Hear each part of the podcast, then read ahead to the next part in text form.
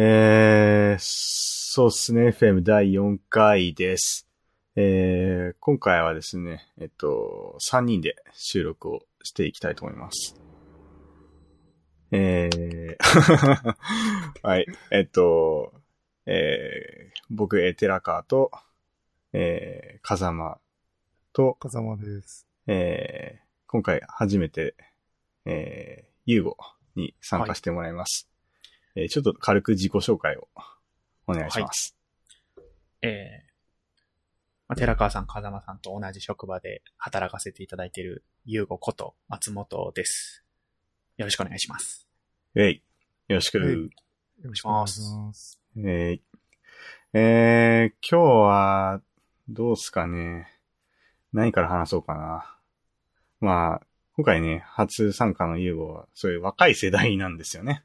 あ、そうですね。なんで、自分でね。そう、なんでちょっと若い世代の話ってところをちょっとしていきたいんですけどね。第1回でね、ちょっと、ユーゴっぽい話をしてたんで。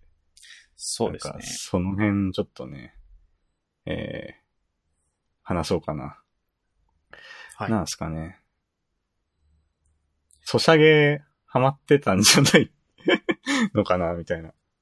そうですね。ところでソシャゲ本当2ヶ月前ぐらいまで全力を尽くしてたんですけど、この2ヶ月ぐらいでまあやる気なくなっちゃって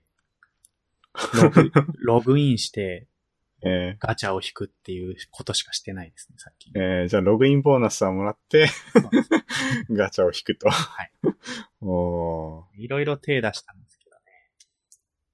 やっぱ友人とやれるとかがないとつまらなくなっちゃって。寺川さんとか、シャドーバースとかハマってたと思うんですけど。僕ずっとハースストーン一人でやってて。友達みんなシャドーバー。飽きちゃったみたいな感じが多かったです、ね。やっぱその、じゃあ周りの人と一緒にこう、なんだろうな、そのゲーム、ソシャゲをプレイしていたけど、なんかまっちゃんの世代でも、もう、なんかソシャゲをこう離れていく感じに今なりつつあるって感じなんですかね。そうですね。結構 LINE 盛り上がってたんですけど、最近は全然なんで。なるほど。その辺どうすか、風間さん。僕に比べてもな、でも僕からすると、寺川君と松本さんって、まあそんなに年変わんないんだけど、寺川君と話してると割とそこ、数年なのに結構世代の差があるなっていう。ほう。さあ、世代の差ですか。いや、どうなんすかね。なんだろうな。まあ、社会人になると、あんま2個って変わらない感じはあるんですけど、中学高校で行くと僕が中1で寺川さん中3みたいな話になるんで、別世界ですよ。高1高3。高1高3。うん。確かにそこは違う感じがするね、すごい。うん僕、高校1年の時はもう PSP 流行ってて、これは高3まで引っ張ったんですかね、PSP は。PSP ですね。いや、そうっすね。僕の世代もやっぱ PSP がすごい流行ってましたね。まあタイトル言うとモンハン。そうですね。がやっぱ流行って、周りの子はみんなやってましたね。まあ、あと、僕の高校の世代で言うと、ミクシーがすごい流行ってましたね。ミクシー。流行ってましたね。流行ってました。流行ってました。お、よかった。どうなんだ。使ってたのは老害しかいないっすよ。老害しかいないっすって感じ。いやー、それ言ってほしいな。でもどうなんですかね。でも、僕が、そうですね。高校出て、専門に入った時に、やっぱツイッターがこう、みんなやり始めて、まあ、その段階で Facebook とかもみんなやってましたね。そうですね、2012年とか、それぐらいだった気がするんで。うん。そうですね。でも、ツイッターって確か2007年頃、そうですね。多分その頃からはあるはずなんで。あれだよね、マストドンが流行って、で、ツイッターが10年で、もう、年を取ったな、みたいな。そういう話。そうですね。でもそうだなでもみんなどのぐらいからやってますツイッターとか。僕その2007年の4月ぐらい。おー。すごいですね。じゃあ長い。うん。早いですね。早いですね。多分僕は2011年。なんか、その日本人のまあ、アーリーアダプターぐらいの人が、で、まあ、一回、その、流行り始めたのが、おそらくその、春のタイミングかな。なんですかね、高校時代あと、流行ってた、っていうか、その、その頃からあったかなっていうのは、ニコニコ動画ですかね。うん。あれも、その、会員ナンバーいくつですか、風間さん。会員ナンバーそうそうそう。アカウントとか、まあ、どの世代から入られてます？わかんない。覚えてないですか？僕はベータなんですよ。47,000 番台ぐらい。なんですけど、まあ、そこまで古くはないんだけど。僕の会員ナンバー15万だ。じゃあ、僕の方が早いんですね。だから多分そうなんですよね。その辺が流行ってたんだよね、多分だからじゃあ。まあちょっと、2ちゃんに飽きたなっていう。兄ちゃん、老害しかいない問題。そうですね、なんか、兄ちゃん見て、そうですね、自分ですり立てたこともありましたけど、こう、やっぱこう、なんですかね、釣れないな、みたいな。そこ松本さんに聞きたいんだけど、兄ちゃんとか使ったことある？そうですね。いや、そうっすね。あります。あります。PSP のゲームをオンラインでやるときに、チャットが2ちゃんで、そこに生息してました。なるほどね。ゲーム情報はね、結構2ちゃんで、ね、そうですね。して、そこを一気にまとめていくみたいな。そうですね。じゃあ、その辺は特に世代ではない。一緒なんですね。じゃあみんな老害ってこと？みんな老害でいいのかなこの、このポッドキャスト老害しかいないっていうので、いいのかな若い子入れたつもりで、いたのになぁ、みたいな。じゃあもうさらにね、掲示板とか言う人は、老害中の老害。そうですね。大型掲示板とか。大型掲示板。鳥肌を立つ。やばいですね。いやー、そっか、じゃあ、特に世代の断絶っていうところは感じなくていいのかな。なんだっけ、なんかが結構違うな。あれかな、寺川がミカカワを知ってたのがちょっと衝撃だったんだよ。それはね、多分ね、まあちょっと特殊な事情があるからね。松本さんに話したっけ？ミカカって話してないかもな。ミカカですか？ミカカ。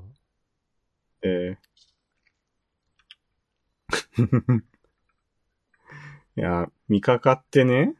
はい。まあ、多分日本語キーボード使ってないかな、今。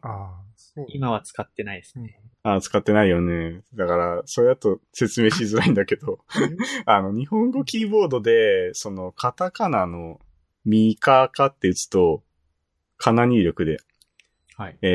NTT ってなるんですよ。ああ、なるほどですね。だから、まあ、なんか、ミカカのことを NTT のことをミカカっていう人たちが、かつていたんだよ。かつては日本には存在していたよっていうのをなんかその、そうですね、風間さんとなんかどっかのタイミングで話してたら、ミカカ知ってるの？何年生まれなの？なんかお前年齢詐称してるって言われてしまったっていう、そんなことないのにな。あー、あれだね、インターネット以前からの文化なんだね。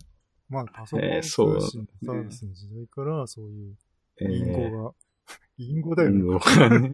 いや、隠語っすかね。NTT の料金が怖いみたいな時に、価格怖いみたいな。そうですね。あと、モセアっていうの。ああ、モセアね。モセア。セアは、もうセアってひらがなで打つと、アルファベットで MP3 になる。なんかもうセア、希望みたいな。ああ、いやもう、それ以上は。そういう。仕草がね、あったわけね。そうですね。文字化しげがね。MP3 を所望するときには、モセア、希望ぬね。ね、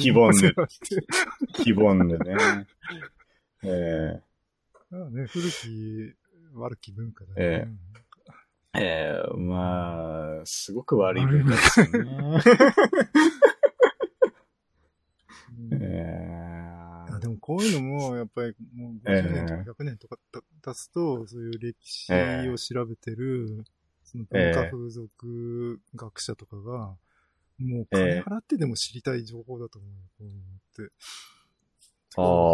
って。ああ。明記の文化には、そんな仕草があったんだって。うん、ああ。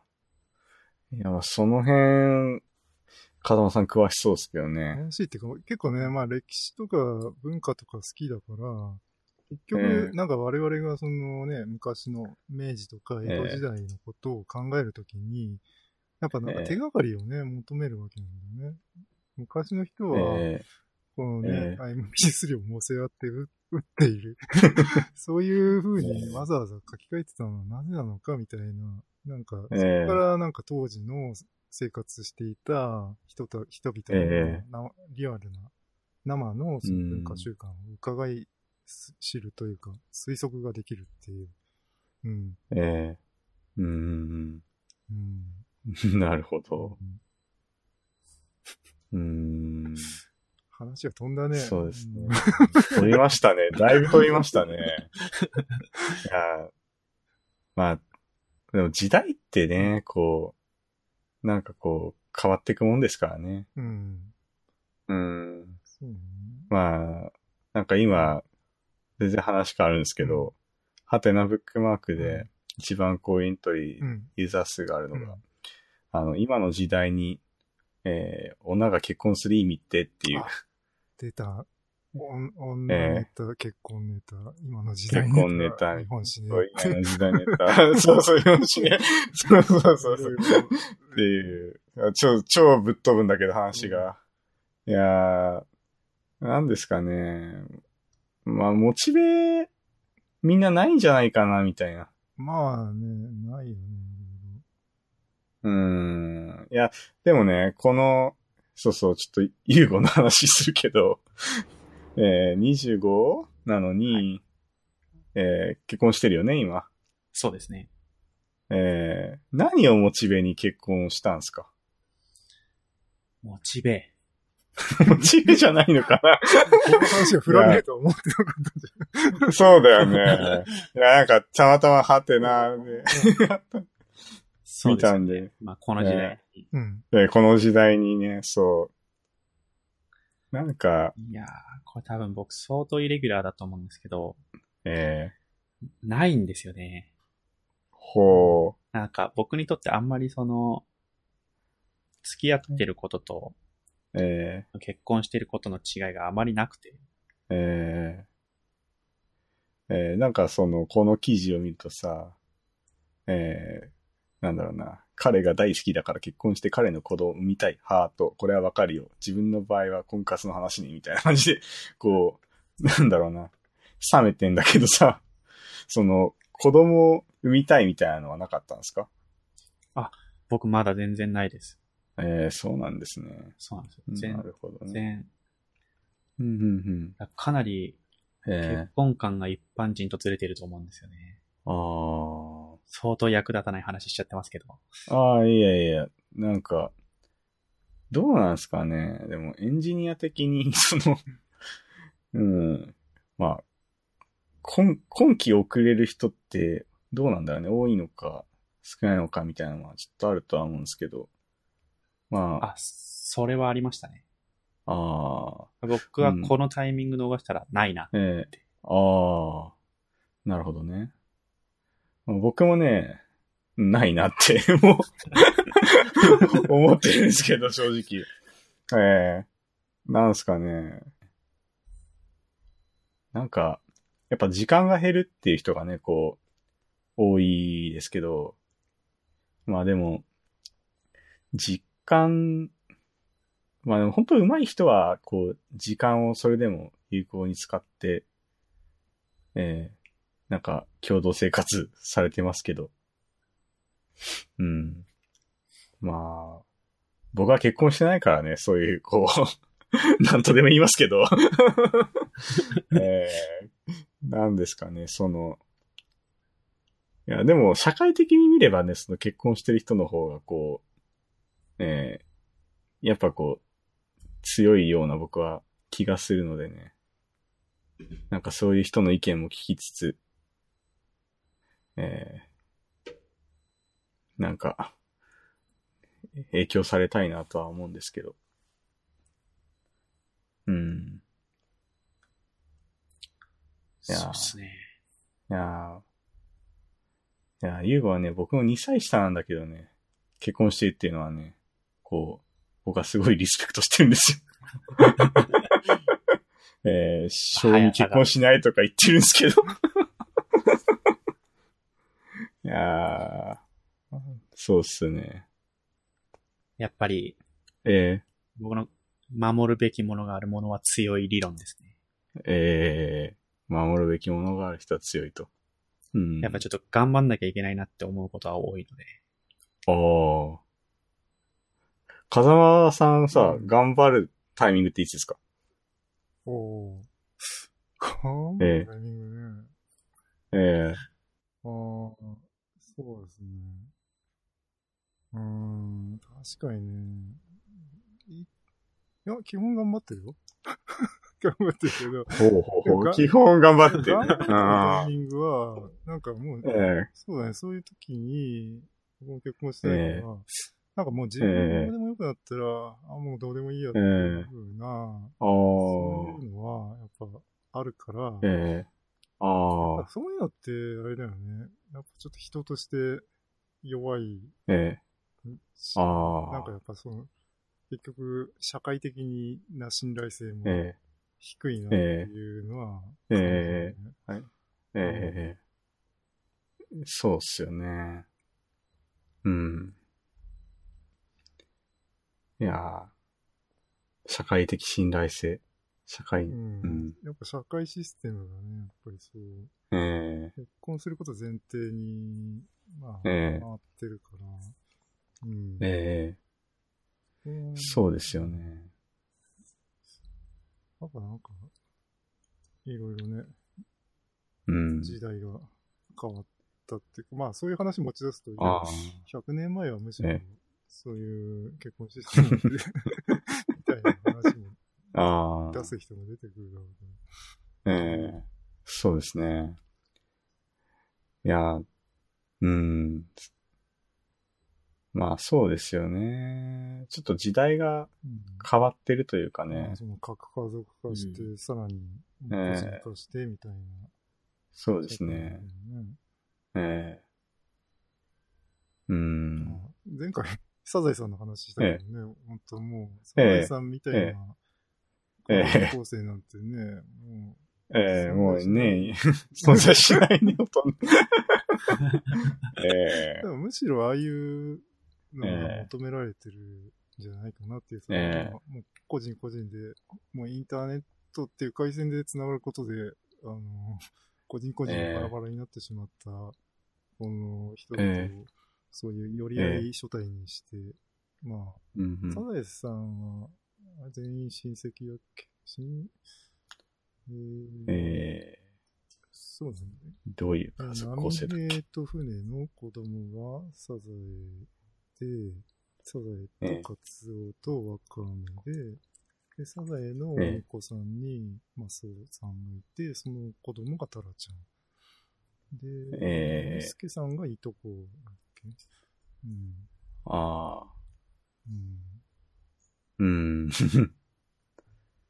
そうっすね。まあ、ちょっとまた話飛ぶんだけど、僕。いや、今回かなり飛びますね、いろいろ。どうぞ。映画でね、一番好きなのは実はハウルなんだよね。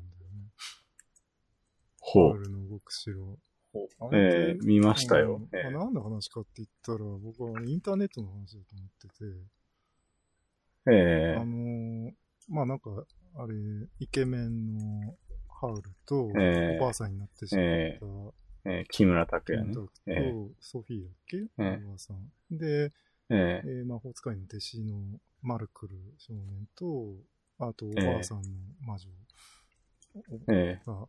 あれ、全員がさ、もう全部顔が、本当の顔と自分の顔別々なんだよね。その、まず女の子がさ、若いのでおばあさんになっちゃうし、イケメンのハウルは、本当はなんか魔獣みたいな感じだし、その弟子の男の子は、なんか外に出るときは、そのハウルの代理として、おじいさんの格好をして、受付を、対応するし、で、なんか魔女のおばさんは、その、若く、着飾ってたけど、本当はもう地方老人みたいな風になってて、でもなんかそういう、すごくインターネット的な、このペルソナをまとった人たちが、最終的にその一つの家族になっていくってとこが、本当すごいなって思って。なるほど。あれ、なんかハールは何回か見たら、すごい面白い話になって。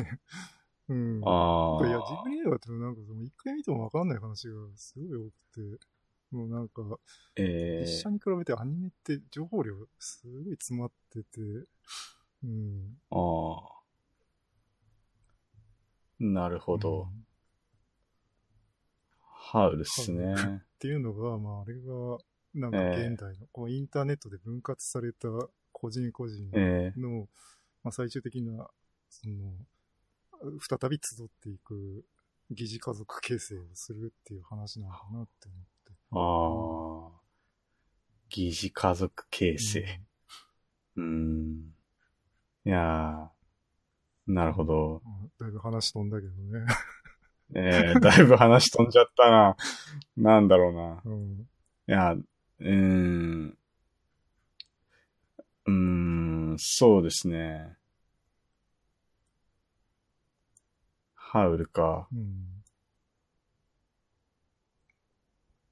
なんですかね。僕は普通にハウルは、まあ、自分が人間の姿でいれなくなるっていうさ、まあ、そこがこう、あるけど、こう、ソフィーでしたっけ？あれを守りたいってさ、こうなって命かけて、こう向かっていくわけじゃないですか。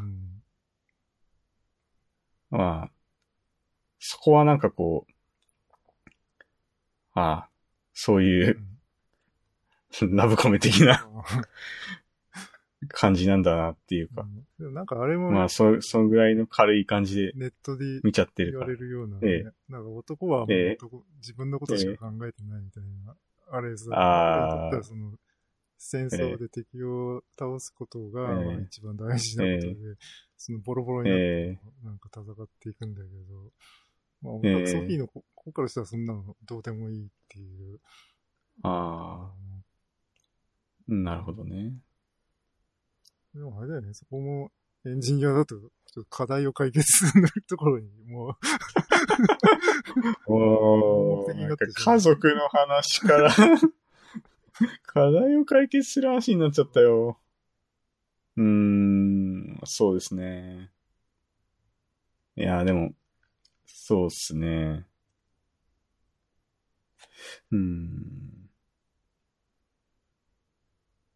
確かにな。ね、我々はね、こう、インターネットをすごくありがたくね、受け入れてるけど、でもやっぱそれによってすごく時代って変わっちゃったんだなって、いうふうに思うわけです。ああ。なるほどね。まあ、そこに課題は感じてないですからね、あまり。僕は。ああ。ねえ。なんですかね。ヨハ君が、入院した話したけど、はい。あれってまさにその、ネットがなかったら、何していいか分からないっていう。結構僕なんか、もしインターネットがなかったら、まあ、どういう時代になってたのかなっていうのを、まあ、考えるっていうか、だから、まあ、例えて言うと、やっぱり昔もイギリスでその蒸気機関が発明されて産業革命が起きたわけですね。はいはい。で、あれってちょっと結構インターネットに近いのかなって、まあそのぐらいの社会的インパクトとして、それまでね、一つ一つなんか手作りで職人が作ってきたものが、まあ大量生産が可能になったりして、働き方っていうのが、変わって、で、まあ楽になるかと思ったら、別にそうでもない。むしろ、余計悪くなったみたいなことで、資本家は超えるけど、労働者はどんどん、労働環境悪くなってって、みたいな。まあね。そうですね。世の中のテクノロジーは進化して、爆発的に、こう、進化するんだけど、でもなんかやっぱ人のこの幸福度っていうのはそんなに上がらないか、むしろ格差で悪化したりとかね。それはもう一言で言うと情報格差っていうか、なんていうのかな。まあ、まあ、この時代だとその情報格差を起きてるし、なんですかね。なんか、僕が思う情報格差っていうのはさ、まあ先進国とかはさ、こう、パソコンっていうのは高価なものだったわけじゃないですか。で、まあ操作体系とか、なんていうのかな、その、まあデバイスの複雑さとか、まあそういうところがあったところから、まあそこはこう、なくなりつつ低価格化していって、で、まあ普及していって、まあでも、そこで留まってしまった人間が、まあ、こう、フィーチャーフォンに行けなかったり、ガラパゴス取り残され、さらにスマートフォンに取り残され。後進国は、もう普及版が一気に、そうですね。それが、もうデフォルトになるから、一気に追い、そうですね。で、ただそこからもさらにこう、なんだろうな。まあ今、またさらにこう、高度な知識やスキルとか不要になっていって、もう格差はなくなりつつあるっていうか、まあそういう世の中になってんじゃないのっていうふうに思うんだけど、それは、でもそれは、ただインターネットにつながっていることを前提として、情報や発信が増えたり、それを見やすい UI が増えているだけであって、インターネットがなくなった時点で、格差はまた生まれるんじゃないかなっていうのが、僕は思うところですね。僕が聞いて思ったのは、そのなんか AI とかで、まあ、格差なくなるっていうか、いや、それは結局、それを作ってる Google とかが、もう独占して、あと、それ使う側はみんな負けっていう、そういうやつだと思うんだよね。なるほどね。うん、だから、その、資本家の方は、ものすごい、もう一極集中で超えるけど、他の人はみんな奴隷になって、奴隷間では格差がなくなるっていう、そういう話かなって。なるほどね。で、やっぱり蒸気機関でも、インターネットでも、まあ、同じっていうか、まあ、ね、その技術持った人が一人勝ち組で、他はもうみんな同じになるっていう。なるほどね。すごいね、わかります、すごく。経営層と雇用側の話ですね。まあね、なんかそれ突き詰めると、まあ、マトリックスで、マトリックスの世界で、マトリックスの世界。マトリックスの第一作目で、寺川君にも前も言ったけど、あの中で一番大好きなキャラは、あの AI のエージェントにステーキ食わせてもらってる、裏切る男、ヒゲ親父は、あの人が、これ一番大好きで、主人公たちはこう目覚めてこう戦おうぜってなんだけど、ヒゲの人はもうちょっと目覚めちゃったけど、いやもう全部 AI が管理してくれてるし、このなんかステーキだってこのねバーチャルで嘘だけど、この味マジ本当にしか思えないから俺これでいいわっていう人で、うん、なるほどね。僕もねそんな AI を管理して脳、結局ね脳も電気信号だからそこにねもう最高の体験を注ぎ込んでくれたら、もう僕は目覚めないんでいいわ、どうぞ電気を搾取してくださいってい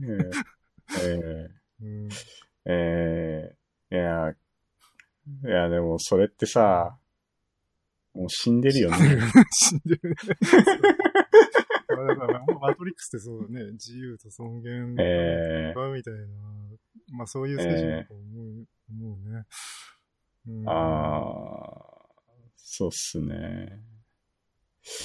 いや僕がマイクをカタカタ言ってるうちに、話が。マトリックスの話になってて。ちょっと脱水しすぎたから、ね、戻ろうか、ちょっとね。なんか、情報格差の話がちょっと上がったけど、まあ、なんだろう、いつぐらいからスマホ使ってましたっていう話をちょっとしようかなと思って。戻したね。いつから使ってた？風間さんとまっちゃん。ああ。僕いつだっけな。僕は iPhone 3GS からだから、2008年くらいかな。まあ、携帯電話は大学からね。お、大丈夫ですか？僕って18から19ぐらいですね。なんで、2011年、12年と。はい。だからね、多分僕はね、いいこと一緒なんですよ。うん。僕もそれぐらいのタイミングなんで。うん。20歳ぐらいの時？そうっすね、20歳ぐらいの時だったはずですね。うん、そうっすね。iPhone、多分、日本で発売したのが 3G。そのタイミングで、まあ、iPhone は持ってて、Android も Nexus One とかを買っていたんで、なんか、そのタイミングで使ってたなっていう感じではありますね。3G が出たのが2007年で、3GS が2009年。あれじゃあ2007年に、俺そのタイミング使ってた？記憶がない。俺も 3G の時には使っていたんで。3G のね、販売期間は2007年から2010年までだから、結構。あ、じゃあ僕そのタイミングで使ってるわけか、じゃあ。3G って日本で発売してましたっけ？ 3G はね、発売してましたね。うん。そうですね、ソフトバンクから。そうですね、してました。2008年って書いてあるの？あ、じゃあ2008年から使ってたわけか。でもそれって日本発売も2008年ですか？そうですね。じゃあ僕2008年から使ってたわけですね。多分、おそらく発売した当時から、やってたんで。だって、モバイル Me 搭載してて、モバイル Me のアドレス持ってますもん、僕。モバイル Me ってなんだっけ？モバイル Me 知らないですか？ iCloud の前世ですよ。ドットマックとかの次の世代のやつですね。ドットマックは知ってますか？ドットマック知らないな。ドットマック知らないですか？僕、ドットマックのアドレスを持ってるんですよ。アップル好きの人はなんか持ってんなって。そうなんですよね。僕だから、me.com とか使えるんですよ。なんだこれ。信者ですよっていう。信者ですよっていう証をね。素晴らしいですね。そうですね。素晴らしいのかな。いや、でも、やっぱね、アップルはこういうの弱いねって、思いましたね。なんだっけな、モバイルミーだってさ、年間利用料みたいのがね、すげえ高かったんですよね、確か。僕は、こんなの使えないよって思って。そう。僕やから、そう。で、しかも、初めね、それを使ったときにさ、サファリでしかほとんど動かなくてさ、当時なんかやっぱさ、Windows を使いながらやってる人とかもいてさ、IE とかで動かないんだよ。で、なんだっけな、IE 対応したよってドヤ顔で確かね、2010年くらいに発表したんだったっけな、確か。そうだね。僕2008年から iPhone 持ってるわ、じゃあ多分。それすごい、なんか感動したっていうかね。なんか震えたんだよね、結構。いやーなんか、日本のユーザーのために頑張ってくれたのかなっていうね。そういうちょっと、感動を味わってましたね。そっか、皆さんじゃあ、使ってたんですね。ガラケーはいつですか、ちなみに。僕、大学入ったタイミングだったから、大学でもすぐでもないかな。でも99年ぐらいかな。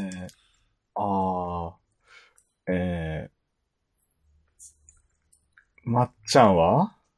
僕は2002年とかですかね。もう。ムーバが終わりかけてて、フォーマが始まったぐらいの。中学生です。フォーマあったなぁ。フォーマね。僕はね、そっちのキャリアじゃなかったんですよ。僕は J フォンだったんですよ。J フォン。知ってます？でも、その前に親が、デジタル通貨を使ってて。デジタル通貨。そう懐かしいです。そう懐かしいですか。そうなんですよ。僕はそれ使えなくて、すごい、親をちょっとこう、使わしてよって言ったら、デジタル通貨が J4 になってですね。そのタイミングで初めて、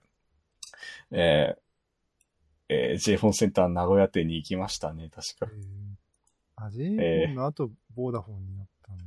そうですね、ボーダフォンになって、赤いやつですね。そう、ボーダフォンの時もですね、やっぱ、買ってもらったんだよね。ソニーの、なんだったっけな、思い出しました。ソニーの、エリクソンですね。ソニーエリクソン製のボーダフォンで、当時、内カメラがね、こう、全然なくてですね、ちょっと画像を貼ればわかると思うんで、ちょっと画像を貼ります。この一番こう、左から2番目のこのね、端末を使ってたんですけど、蝶つがいのところ、カメラ。蝶つがいのところに、これ回るんですよね。内カメラの主張が激しいですね。そうなんですよね。いやー、すごい最先端行ってるなって思いましたけどね。そうですね。こう見ると、これは、要請があった。これ他人に自分を送るとかそういうあれですか？あ、そうっすね。そういうのができちゃうやつですね。でも僕、その機能ちゃんと使い切ってなかったなって思いますけどね。まだ自撮り文化がね、そんな。なかったんじゃないかなって。あ、本当ですか？どっちかって中学の時とか。やってました？結構周りは。ああ、そうなんですね。その時期はまだ同じキャリア同士じゃないと社メールを送れないって。ああ。そうですよね。ちょっと言ってて懐かしいですね。社メール。社メール懐かしいですね。すごいね。そうですよね。老害チャンネルだね、ここ。そうっすね。あれ？平成？おかしいな。おかしいな。今日ちょっと若い話しようとしてたんだけどな。いやー。すごいね。いや、スマートフォンから、ガラケーにちょっと行っちゃったけど、いや、ちょっとまあね、モバイル的なところは、みんな、あんま変わんないっていう感じだけど、まあ、パソコン的な方は、どうだったんすか？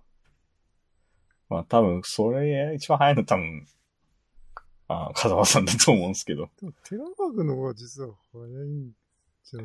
なんか。いやー、どうだろうなさすがに。触れたのね、まともに触れたのは、大学入ってからで、家にはね、なんか、MSX とかはあったんだけど、ファミリーベーシック。あー。そうっすね。僕、そうだな。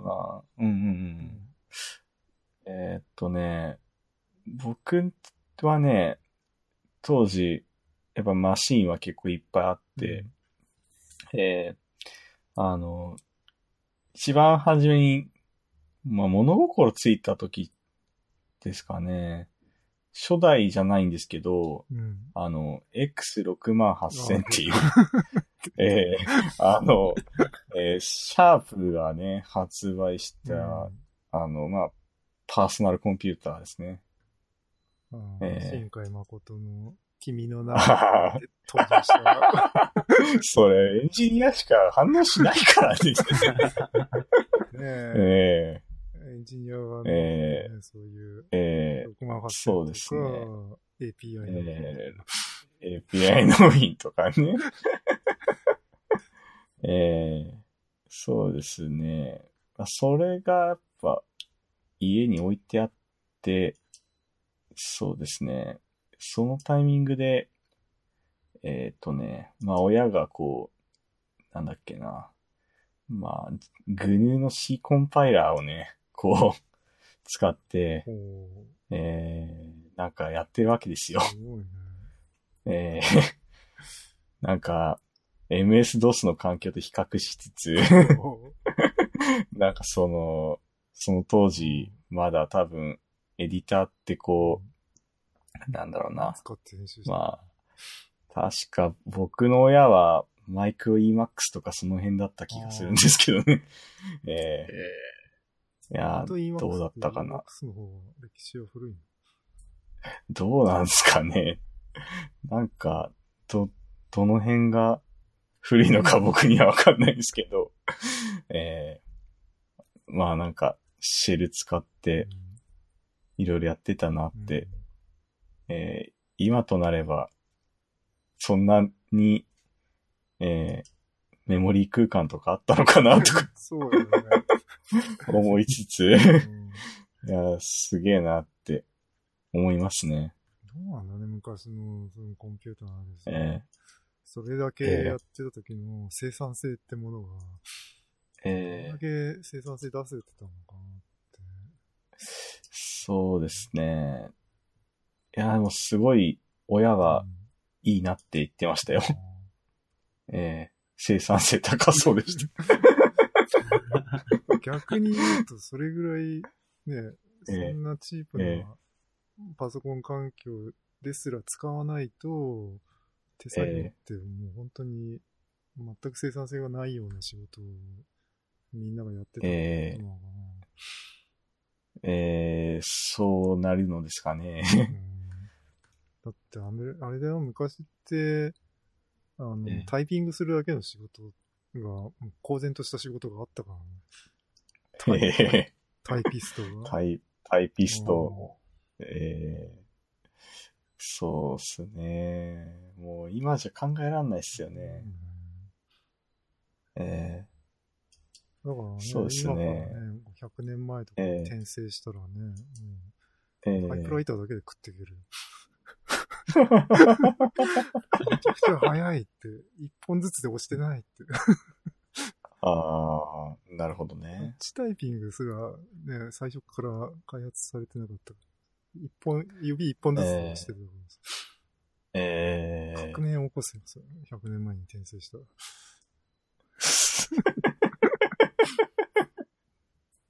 いやー、革命を起こせますね。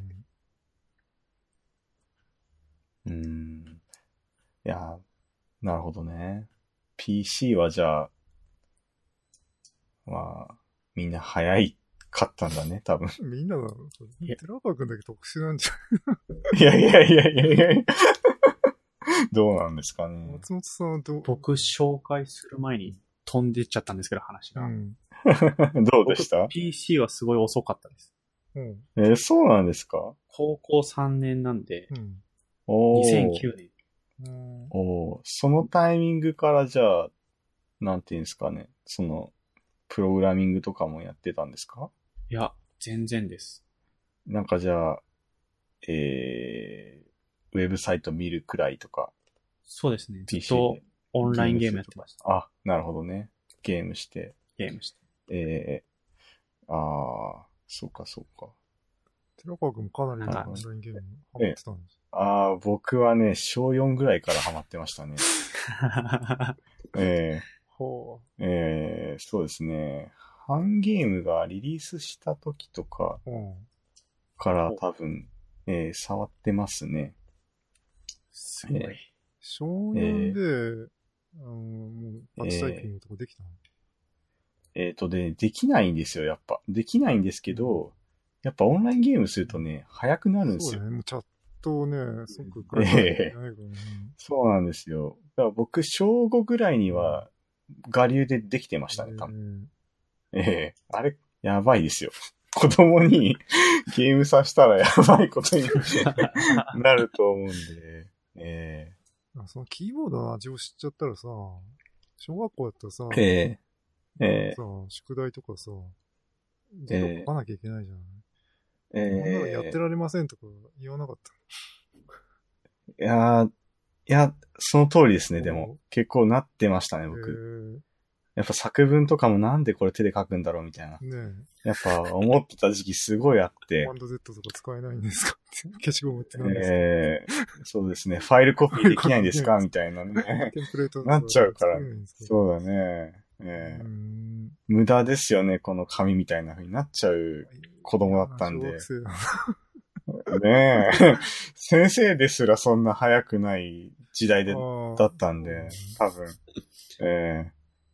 多分そんなに、やっぱまだこう、世の中に、まあコンピューター普及し始めてるけど、そうですね、そんなにオンラインゲームを楽しんでる小学生はいなかったというか、まあまだなんかその漫画喫茶みたいなところにみんな行くみたいな、そういう感じだったんで、僕の周りは。あとあれですね、多分僕と同じ世代の小学生はみんなスマブラやってましたね。僕は一切やってなかったんですけど。そうよね。普通はね、正しく任天堂のゲームを、任天堂のハードを持って、ゲームをやればいいのに。そうですね。で、ちょっとひねくれてましたね。そっか。ゆうごは高校からか。すごい、遅かったんですね。ああ、そうなんですね。でもそこからね、よくこの業界行こうっていうか、なんすかね。なんか飛びましたよね、それ。飛びましたね。まあ、僕もともと自作 PC から始まってて、その当時は自作の方が安かったんですよね。今ちょっと怪しいですけど。で、まあ自作で XP、すごい、XP の自作って辛い記憶しかないんですけど、いうのをやっていくうちに、なんか好きになっちゃって、で、PC の仕事つきたいで、気づいたら、プログラム書くようになってました。ああ。自作から入ったんですね。みんな PC 自作だね。そうっすね。自作。うん、僕もやっぱね、そこが原点ですね。やっぱ初めて開けたの中学生なんで。なんだろうな。やっぱ、故障したんだよね。そうね。そうね。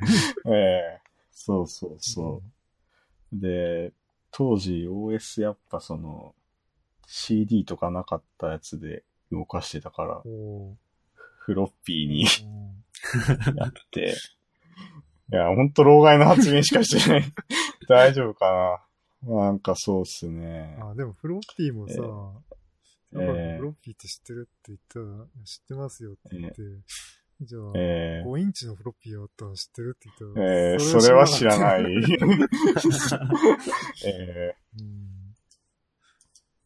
用途がわかんないもんね。普通のフロッピーだと、フロッピー、まあ使わなくても、まあそうだね、僕専門学校の時も、学校のその、アセン PC みたいなのがあって、その PC がすげえポンコツで、ビスタが入ってたんですよ。まあ、僕は買ってないんですよ。とあるその友人が買ってたそのビスタのマシンが、XP にバージョンをダウングレードできないっていう状態になって、で、それをするためにはドライバーをインストールする必要があると。でドライバー何のドライバーってなって、フロッピーのドライバーになるんですよ。で、フロッピーのドライバーをインストールするために、フロッピーディスクを読み込むための、その、フロッピードライブを、認識させなきゃいけないと。認識させたら、あとはもう大丈夫なんですよ。そこからインストールが始まるんで、じゃあそこを認識させるために、家にあるフロッピードライバーを持っていくっていう。学校に置いてないんかいって。まあ、置いてないよなと思って。確かに。いや、でもその、5インチドライブっていうか、5インチフロッピー。ディスクドライブ。いや、でも、その時はすごい使えたの？わかんないですけど。友達の家にあっただけで、僕は使ってたのわかんないけど。なんですかね。もうやっぱ、こう、短命だったものって多いなと思って、技術って。まあね。どうなってるかね。MO ですかね。MO。そうですよね。MO もそうだし、なんですかね。なんか SSD と HD、まあハードディスクの間があった記憶があって、何でしたっけ？ハイブリッドなハードディスクみたいなのがあった記憶があるんですけど。Mac は、ちょっと近いんだけど、あれは、あれですね、フュージョンドライブって言って、ハードディスクと SSD のユニゾンなんですよ。それじゃなくて、その、もう、なんて言ってたっけな。あんま覚えてないんだよな。まあ、初めのバイオとかに使われてた技術で。ソニーね、独自企画が。ハイブリッドハードディスクですね。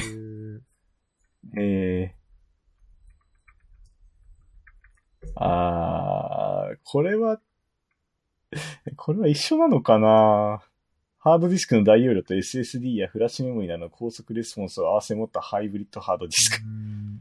なんか似てる感じはしますけどね。ソニーで思い出したけど、もっと短命だったやつが、デジカメの黎明期に、やっぱり容量がコンパクトフラッシュとかだと、まあ当時まだそんなに容量多くなくて、なんか 64MB とか、そんな感じだけど、当時あったのが、CD が焼けたんだよね。で、CD だと600MB じゃない。で、CDR のリライトできるやつ、CDRW をデジカメに搭載した、いやー、マッカだったかな、ソニーの。だからそのね、アビカ。かっこいいんだよね。すごいですね、今、形をみたいに。ドラム状のメディア想定のポーチがついてて。デジタルマビカ。いやー、これは。いやー、レンズの悪いとこの裏に CD 入れられる。これあれか、シングル CD だ。フルの CD じゃなくて、K が小さい、150メガしか入らない CDR、RW を使うんだ。やばいよね、その撮影しててさ。やばいっすね。すごいこの回転して。回るんすね。いや、ちょっと、やばいっすね。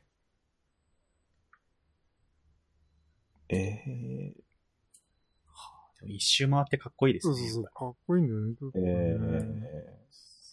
そうっすね。ちょっとこれ持ってたら、最新のサイバーショットとか持ってきてよりちょっとかっこいいって思っちゃうかもしれないですね。そうっすよね。はぁ。なんかね、最近ね、JK とかの間では、なんだっけ、あのカメラが流行ってんだよね。映るんでしたったっけ。なんかテレビで見ましたね。テレビで見ました。なんか、僕もテレビで見たんですけど、なんか、やっぱ一周古いものがこう、流行る文化って、まあ、最近あるのかなって思って。それはどの時代にも、あるよ。僕の個人的な考えだと、10年前の文化はダサいけど、20年経つと、新鮮になってくる。じゃあ、今、ダサいっていうのはさ、iPhone なわけ ?iPhone の元祖の iPhone3 とかさ、もっさりしてる。ダサいね。ダサいわけね。それが。20年前だと、ガラケーの黎明期もポケベルとか、PHS とか。そこまで行くとなんか、逆にかっこいいね。なるほど。デジタルマビカはこれいつなの？これはもう10年以上、2000年だから、そうだね、20年近く前だから、やっぱ、かっこいいわけですね。なるほど。いや、ちょっと、20年前のことをね、じゃあ、遡ってさ、なんですかね。まあ、情報のさ、こう、情報手段というか、まあ、通信手段もそうですけど、考えていった方が。まあでもまさにファッションなんかね、ファッションとか音楽とかもさ、やっぱり定期的に古いものをさ、引っ張ってくるよね。そうですね。昔のヒット曲のカバーとか、ね、今の歌手が歌うとかも、よくやってて、うん、みんな、そうですね、若い人はそれが、その、今の若い歌手のオリジナルだと思ってるけど、実は、全然昔の人が原曲歌ってたみたいな。うん。うん、まあ、だから、古いものそのままっていうよりは、なんか、現代にそれを持ってくると、持ってきてちょっとアレンジすると面白いみたいなのは、やっぱりいっぱいある感じかな。うん、なるほどね。そうだね。だから古いから価値がなくなるっていうのはあるんだけど、でも、その当時その当時では、やっぱりみんながすごい頑張って、ものすごいアイデアを出して、ものを作ってたわけだから、その時代によって価値は薄れるけど、なんか、そのアイデア自体は結構実は掘り起こしができるっていう感じかな。だから、そうだよね。デジカメの容量足りなければ、じゃあ大容量のメディアを使えばいいじゃないっていうのは、これはなんか、他のものでも実は、ね、現代でも、なんか活かせるかなって。ああ。そうっすね。この間ね、見たAWS のストレージのやつとかもちょっとかっこよかった、ね。AWS の大口の顧客だと、まあ普通ネット回線で、その何百テラとか転送すると、もうすごい時間かかるから、そういう時に、なんか AWS が用意してる、あれ、いくつって言ったっけ ?100 テラぐらいの。100テラ。あれ、なんて言うんだろうね。そのストレージケースね。なんだろう、僕の語彙で言うと、ブラムの最初に出てくる、ドカって出てくるような箱。あれですね。Amazon のそのストレージコンテナ、スノーボールですね。スノーボールという、やつで、どうやらまだ日本ではやってないようなんですけどね。かっこいいね。100テラストレージあるから、その会社に持ってって、そこに直でデータ入れて、で、それを物理的に運んでデータセンターに格納するという。そうですね。今、ちょっと URL を貼ったんですけど。スノーボールエッジ。そうですね。これは、いくらって言ってたっけか。あ、なんかレンタルはなんか1週間ぐらい無料で、そっからお金かかるみたいな話して。そう言ってたっけね。1台1日あたり$30で追加課金って書いてあるね、この記事だと。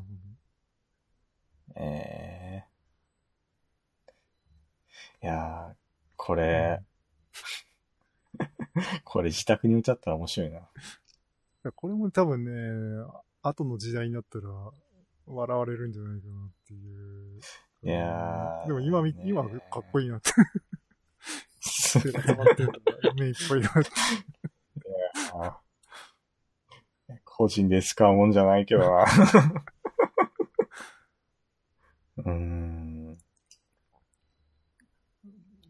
少し前になんか、誰かがツイッターで言ってた話が面白くて、その回線の話で、まあ今、ニューロとか、速い回線とかなんだけど、でも一番、速い回線は新幹線だって言ってる人がいて。まあ、なるほど。通ってるところ限定だけど、新幹線の1車両に、こういう、AWS のようなストレージコンテナをもう積み込めば、ね、東京、大阪間とかを1時間ぐらい ?1 時間で、その、これ、ぎっしり積み込んだら、もう100ペタとかいけんじゃないいや、1時間あたり100ペタから、いけるから秒間あたり、すごいことになるよね。なるほど。確かにこの、このスノーボールの話をしてる人で、スノーボール2台があれば、まあ100テラのデータがあっても、まあ1週間でデータ移行ができるよと、うん、まあ言ってますね。うん、その Amazon の物流に載せれば、うん、そこも確実に AWS のデータに移行できるって、うん。そうですね。そのあたりもすごい強みですよって言ってますね。うん、考えてますね。そうですね。いやー、なんかすごい、いやー、なんか先日もなんか風間さんと話した気がするんだけど、うん、なんかここまで問題にならないだろうって思ってるとこもちゃんと考えて、問題になってる、もうなっても大丈夫だよっていうのを、この Amazon の人たちは考えてるみたいで、うん、まあアメリカのそのラスベガスとかで、まあめっちゃ豪雨の時に、洪水になっても、このスノーボールは問題ないんだって。ああ、だからこんな頑丈そうな。頑丈そう。なんかその、耐久性をすごいアピールしてますね。すごいね。結構なんかもう軍事用って感じがする。そうっすね。いやー、ほんとだ、もう、個人用じゃないって、これ、